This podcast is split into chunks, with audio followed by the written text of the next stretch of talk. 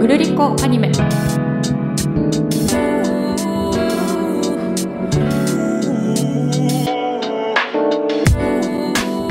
皆さんおはようございます。あるいはこんにちは。もしくはこんばんは。記者の大倉です。今回は興行収入100億円突破して話題の劇場版名探偵コナン黒金のサムーマリンについて映画担当の鈴木記者と最近レギュラー会にお邪魔しているただのコナンファンの大倉が話をしていきます。今公開中の映画について話をするのでまだ映画見てないよという人や、えー、漫画アニメ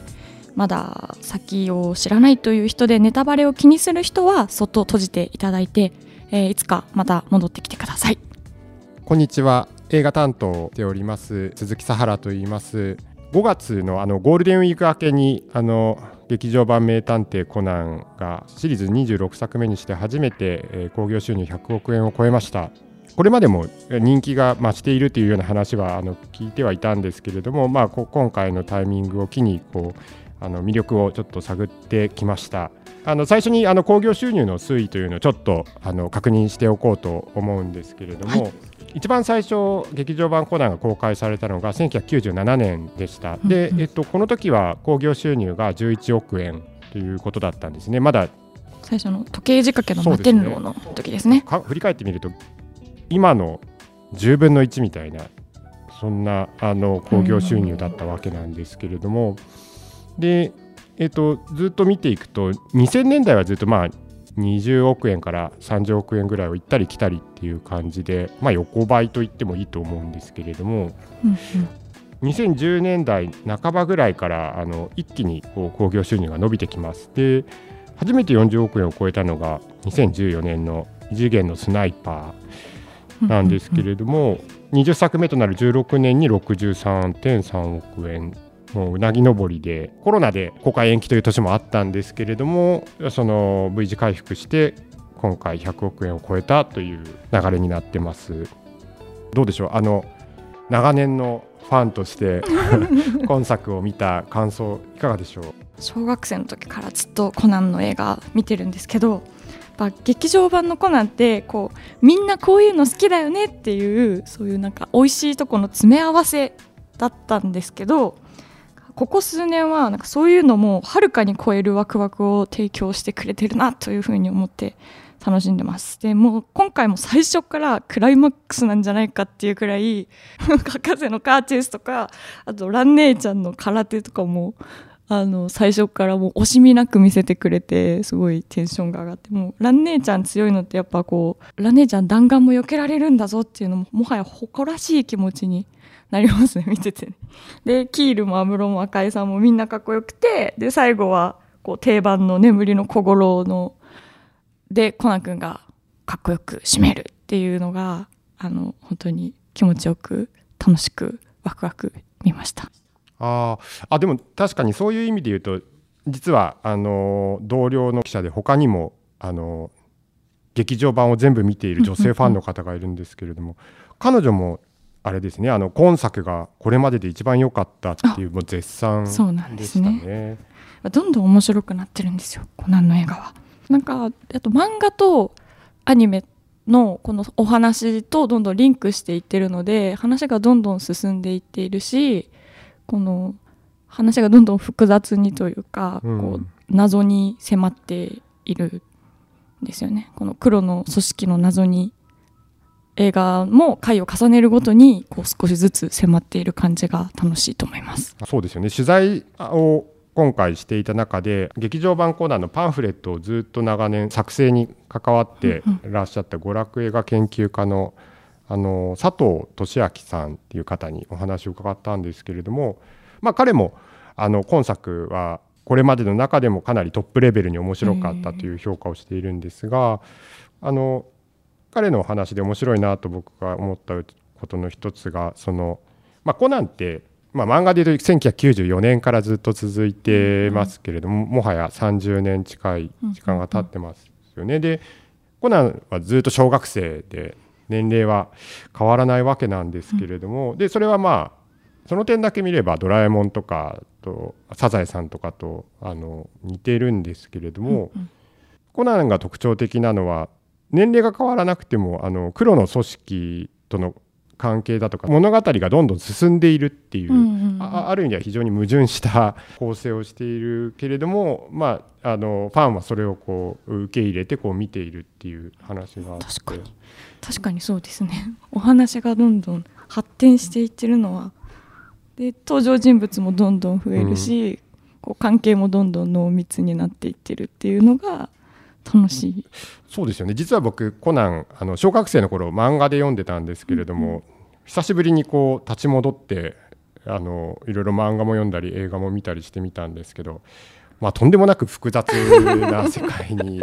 なっているなと驚きました。でもなんかだからこそこう感情がみんな乗ってるというかもう今回はあのやっぱ愛ちゃんだったじゃないですか。でも愛ちゃんは、ぱ序盤からずっと出てる登場人物でその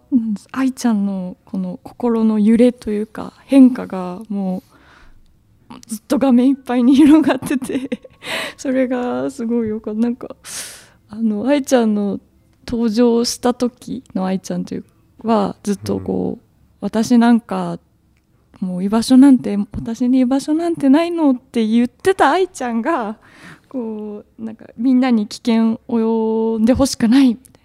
な、うん、でもみんなと一緒にいたいみんな大切っていうこう歴史が詰まってて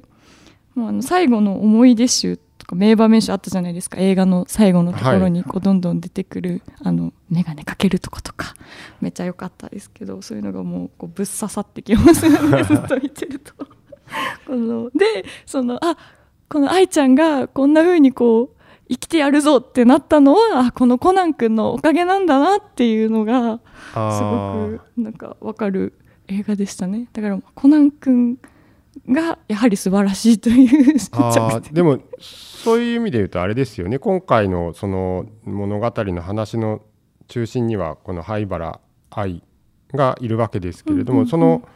過去の話過去のその関係とかにフォーカスをして物語を作っていて、うん、あのなんていうか一本筋が通ってるような感じは確かにしましたよね。愛ちゃんも自分の思い出をたどりながらこう自分の抱えてる困難と向き合っていてあと今日今回 MVP はキールじゃないですか。あはい敵役のあの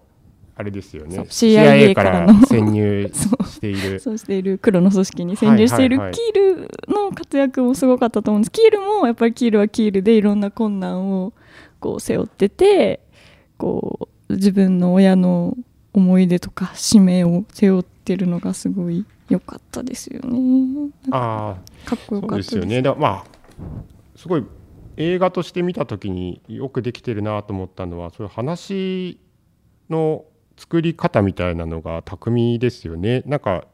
一本の作品として筋もありながらすごいいろんな要素が入ってるじゃないですか。その先ほど詰め合わせって言ってましたけど、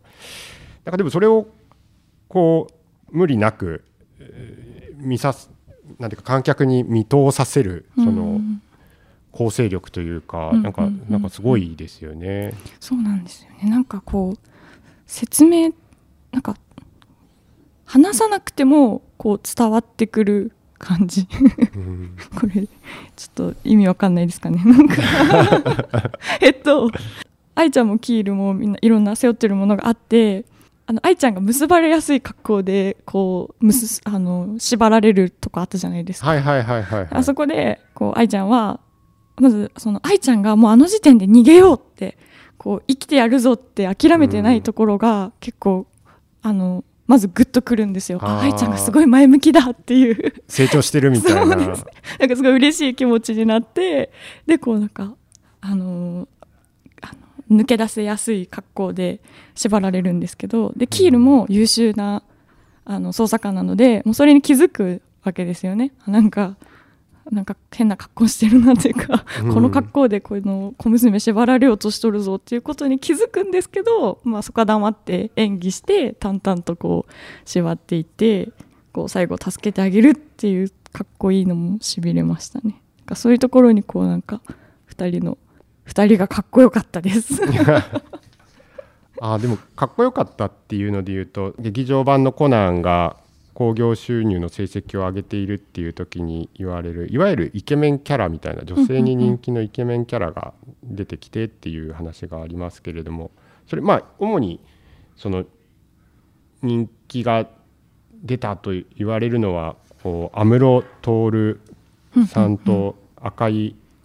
そうですね。さんの2人だと思うんですけれども。映画人気を語る上では外せない2人なんじゃないでしょうか。その2人も今回活躍してましたよね。そうなんですよねそうなんですよえいいんですか？そのお話始めて お願いします。なんかねあの2人の絡みっていうのがあそうなんですよねあありましたよね。なんかコナン君の携帯スマホを通してあの赤井さんと安室さんが話す場面があったと思うんですけどぱあそこは熱かったと思いますなんか私もドキドキしたし結構ネットとかでも話題になってるのでそこでおっと思った人は多いと思うんですけどあの安室さんがこう頼むぞライってこう素直に赤井さんに助けを求めてるようにも見えるしで対する赤井さんももうちょっとなんだか頼られて嬉しそうなそのつもりだよ、バーモンみたいな ちょっと嬉しそうだったじゃないですか。で安室さんがあの電話を切った後にちょっとぼーっとしてるとこがあるんですよ、はいはい。思いにふけってるような。でそのそこになんかこう複雑なあの赤井さんへのこうなんか複雑な思いとかいろんなものが詰まってるんだろうなっていうあの表情がすごく良かったです。あーだからそれはあれですよね。ファンの度合いというか 沼にはまってる度合いによってこう読み取れる情報量がちょっと違うというか僕はそこまで正直沼と言われてしまったんですがあの鈴木さんを沼に引きずり込みたいと思っているので ちょっとこの場面についてもうちょっと話し続けたいと思うんですけど。はいはい。あのえっとえまず安室さんの登場のくだりとかって知ってます？あその漫画で。漫画で読みました。はいはい。復習復習というかおさらいしましたこうあの時ってこのバーボンって誰だっていうのをすごいじらされてたんですよ。何人か候補がいたんですよね。であのなんか腕利きのバーボンっていうやつは誰だっていうところから始まってでこうなんと正体は喫茶店アポロのアルバイトのアムロトールだってなるんですまあけれども、しかも毛利小五郎探偵事務所のすぐああそうですそう下です。下ですかねにあるんですよあのイケメンかってなるんですけどでそのアムロっていうのも黒の組織の構成員であることを隠す仮の姿でで実は公安警察の秘密組織の古谷レイだったっていうことが分かるんですよ。潜入捜査員なんですよねで日本人ってやっぱ二重スパイ好きじゃないですか なんかこう正義のために身を削ってる感じにこうなんかやるせなさがクーってなってファンが増えていったと思うんですよ。あであのちょっとおさらいをあの鈴木さんをさらに沼に連れて行きたいのであの諦めずにちょっと鈴木さんにはまだあまり響いてないようあなんですけれども。続けますと。ははい。で安室さんはその幼なじみのヒロがいるんですよ。はいはいはい。と一緒に黒の組織に潜入すると。そのそのヒロも公安警察そうですそうです。はい。でその赤井秀一。我らの兄貴赤井秀一と一緒に任務をこなしてたんですけどヒロは潜入捜査がバレてで追い詰められて死んでしまうと。うん。でこの場面がものすごくやりきれないんですけどちょっと割愛しますね。で でその一緒に死ぬ時にあの一緒にいたのがあ一緒に死ぬ時じゃない。死んだ時に一緒にいたのが赤井さんだったんですよ。ヒロが死んだ時に一緒に、えっと、いたのが赤井さん。そうなんですよね。だからその殺したのは赤井さんじゃないかっていうことでう恨みを抱いてるんですよねあのアムロはもう薄々分かってるんです。薄々というかあー。あ赤井さんじゃないなっていうのはなんかその時のこのあの血のつき方とかで分かってるんですけど、その赤井さんの腕を認めているのでその赤井さんだったらもっと違う未来が選べたんじゃないのかうん。というのでこうあの恨んでるんですよ。殺したいほど恨んでるっていうふうに出てくるんですけどでもそれはその信頼の裏返しでもあってそこがこうやるせないですよね。その複雑な関係性が今回の映画のその携帯電話そうなんを通ですしての でやり取りで。あの最近原作あの漫画の方ではあのその2人がその時のことを振り返って和解したんじゃないの、うん。どうなの？っていう場面があってなのでそれがこう表現されてるというかこう2人の最新の関係性をうん示した場面なんじゃないかと注目をしていました。あっていうのを踏まえるとどうですか？あでもお話聞いてて思ったのは その原作とのそのクロスオーバーの仕方というか結構深いところまで関わってくるっていうのは面白いですよね。なんか結構映画のその企画とかにも原作者の青山剛昌さんが入ってるっていう話もありますけれども、そのそういう意味でもあれなんでしょうね。すあの本筋のところにも関われる作品を作れるっていうところはあるのかもしれないですよね。あのコナンの今の場面はですねあのコナンカフェに青山先生がこう送った色紙色紙、イラストにもこうやって書かれてるんですよこのコナンが。あのあ2つのスマホホを持って、はいはい。でそのスマホに赤井さんと安室さんの顔が描かれてるっていうイラストが。あるんですよ、はい。なそうなんです。なのでこうきっと青山さんもこの場面はすごく重要だと思っていたと思います。うん。面白いですよね。沼に引き込むことには失敗しました。かい。やいやいやいやいやいやそんなことはないです。いや感心感心しました。感心されました。でも、そうだ。あとええ。あのもともとあれですよあのアムロレイとシャアガンダムのアムロレイとシャアをオマージュしたキャラクターで声優さんがそれぞれ。あそうですそうです。アムロレイの、えっと、古谷徹さんとシャアの池田秀一さんがやってるのででこのあの私が今ずっと喋ってる場面は結構なんか武器をその武器で行くのかみたいな話をしてて、うん。あのガンダムのやり取りを彷彿とさせるということでも話題になってます。まあ、あれですよねなんかその劇場版の今作の話に戻るとえあのそれぞれ人気キャラクターに見せ場があって、うんうんうんなんかそういう意味でもどのキャラを推していたとしても楽しめるというかあなんかそういう心配りというか なんか狙いもあるのかななんて思いましたけど。そうなんかあのランちゃんじゃなくて愛ちゃんがヒロインっていう風に発表された時は結構ざわつきまして、うん。ファンたちが。なんか大丈夫なの？と思って私も見たんですけどなんかちゃんと納得できました。ちなみにその2人の人気がその劇場版にどういう影響を与えているのか一つの参考になりそうな数字でいうと興行収入の推移先ほどあのお伝えしたように、はいあの2000年代とかずっと20億円30億円ぐらいを行き来してるんですけれども初めて40億円いったのが、えー、と18作目2014年の異次元のスナイパーで、これが赤井さんのあそうですね。赤井さん登場回です。登場回メインっていうか、はい。まあ、フォーカスが大活躍です。た回なわけなんですよね。であと結構世間的にもやっぱり話題になったのがに2018年の「ゼロの執行人」このこの時は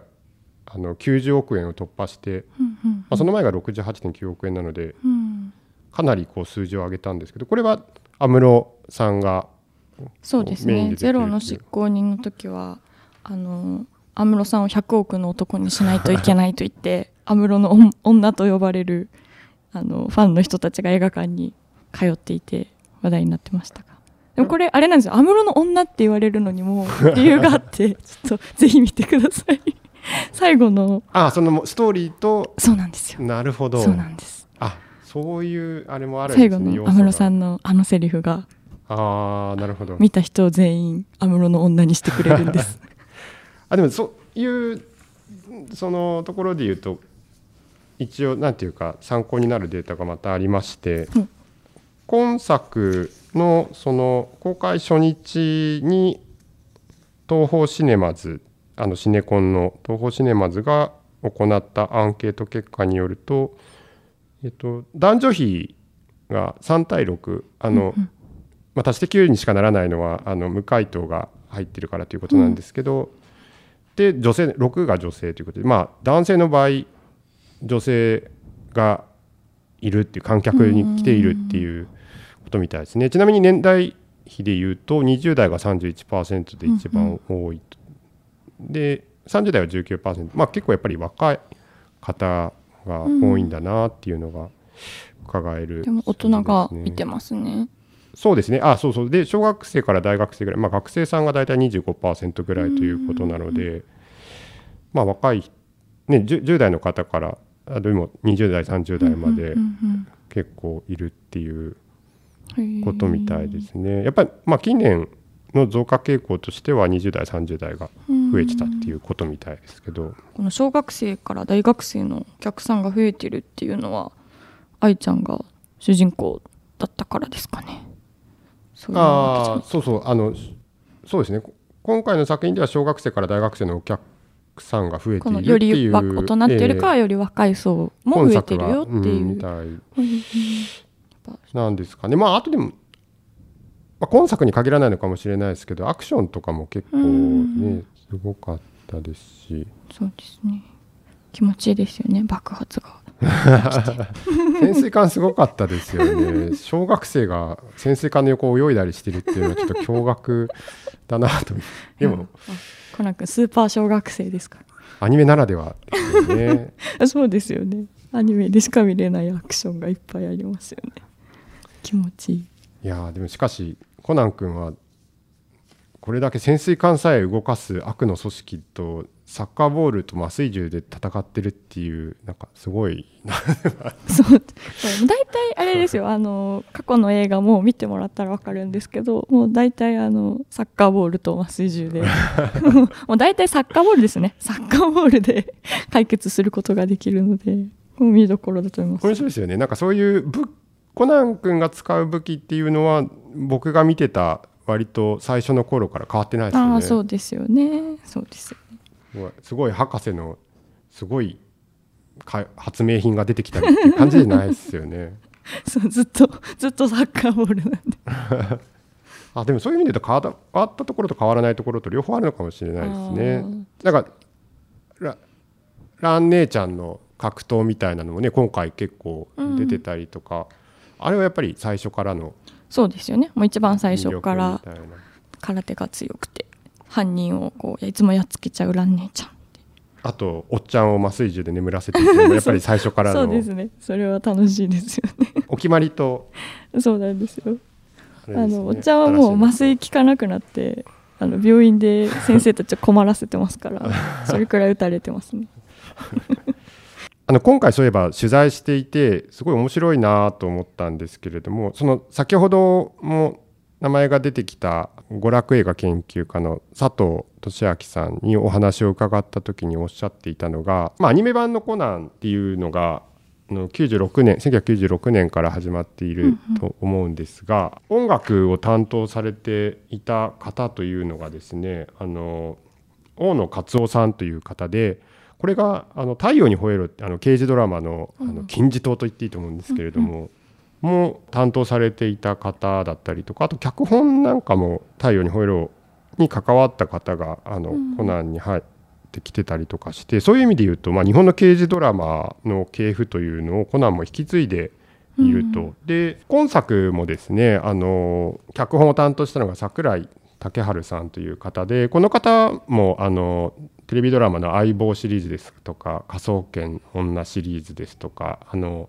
警察ドラマを担当しているんですよね。本格サスペンスというか、うん。本格刑事ドラマ。そうなんですよ。テーマもあのそうなんですよね。ありそうというかパシフィックイブもはい。設定、さパシフィック V も。パシフィック V そうそう。パシフィック V もそうなんですよね。だから今回話のメインの筋であったのが、まあ、灰原愛のその話と、あと、やっぱりその、パシフィック V という、えーものの、あのー設定がすごい現代的で、あの本格的な刑事ドラマにありそうな話でしたよね。あのまあ、舞台は八丈島なんですけどその近海にあるその施設の名前でしてあの世界中の警察の防犯カメラをそのつなぐための施設なんですよね。でまああのそれに AI がこう合わさってその昔の年齢が変わっていても同じ人物だというふうに同定できるようなシステムが、ううん。運用されるということでまあいろいろあのごたごた起こるわけなんですけれども。うん。なんかもうありそうですよね。今なんかアプリとかでうん加工されて顔ちっちゃくなる。あ顔が若くなったりするアプリもあるし、ね。なんかそういうのももう絶対どっかの国にはあるだろうというね、今最近の AI のうん。進展ぶりを見てたら全然ありそうな話で、監視カメラもすごいですもんね。いやなんかそういう刑事ドラマ的なといいますかそういう、まあ、ガジェット含めてなんか非常によくできてるなっていうふうに思いましたね。えっ、となんだっけ。ラン姉ちゃんじゃなくて愛ちゃんがヒロインってこう発表された時は結構ざわざわしてたんですけどそのコナンと愛ちゃんがそういうことじゃないんだっていうことが納得できました。けどあの最後のあのキスシーンがおしゃれすぎてそうですよね。キス返すって何？ってなって私はあのシーンからずっとニヤニヤニヤニヤキスが貸し借りできるものだっていうのを初めて知りました。知らなかったですよね。キスを返すってなんだっていうちょっとだあの劇場で動揺してました私。あれはでもあれですかね。今作では一番こうときめきポイントの一つ。あそうですね。あとなんかその蘭姉ちゃんとあの灰原の関係性もちょっと見えて新一蘭カップルの話だけじゃなくて愛ちゃんが蘭姉ちゃん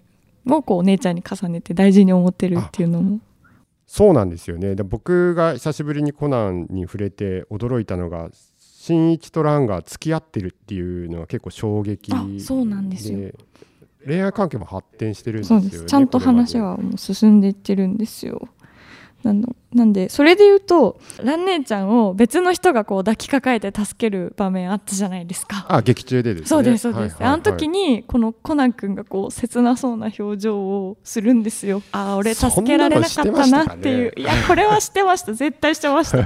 でなんかこれまでもなんかこうコナンがちょっと切なそうな表情をするあのなんていうか新一の表情。コナンが新一の表情をする時はあったんですけどでもなんかこう2人が付き合ってから付き合ってるのに助けられないっていうのはなんかこうもしかしたらこれまで以上に切ないんじゃないかっていうのを。ああそれは子供の姿になってしまっているからみたいなのも含めてってことあですか？そうです。これまではそうですそうです。子供の姿になってるから切なかったんですけど、なんていうかこれまでは片思いというかこう付き合ってなかったわけじゃそうないですか。ですよね。思いを告げられていなでかった今は付き合っていて彼氏彼女であるのに蘭を助けることはできないと。他の男に助けられているという切なさもあるのではないかとちょっと想像してしまいますよね。すごいですね。なんか読み取り方がなんかあのふ深すぎてすごいすごい。いやでもなんか恋愛の話に突入すると大倉さんの話が止まらなそうなので。私推しは本当は服部平次と西の高校生探偵ですね。西の高校生探偵服部平次と和葉が私の推しでなんですけど最後最後の次回作の予告覚えてますか？あああの今作の最後に出ていた次回作の予告ってことですね。はあれなんですよねそう平次とキットだったじゃないですか。そうなんですよ、なんで絶対次は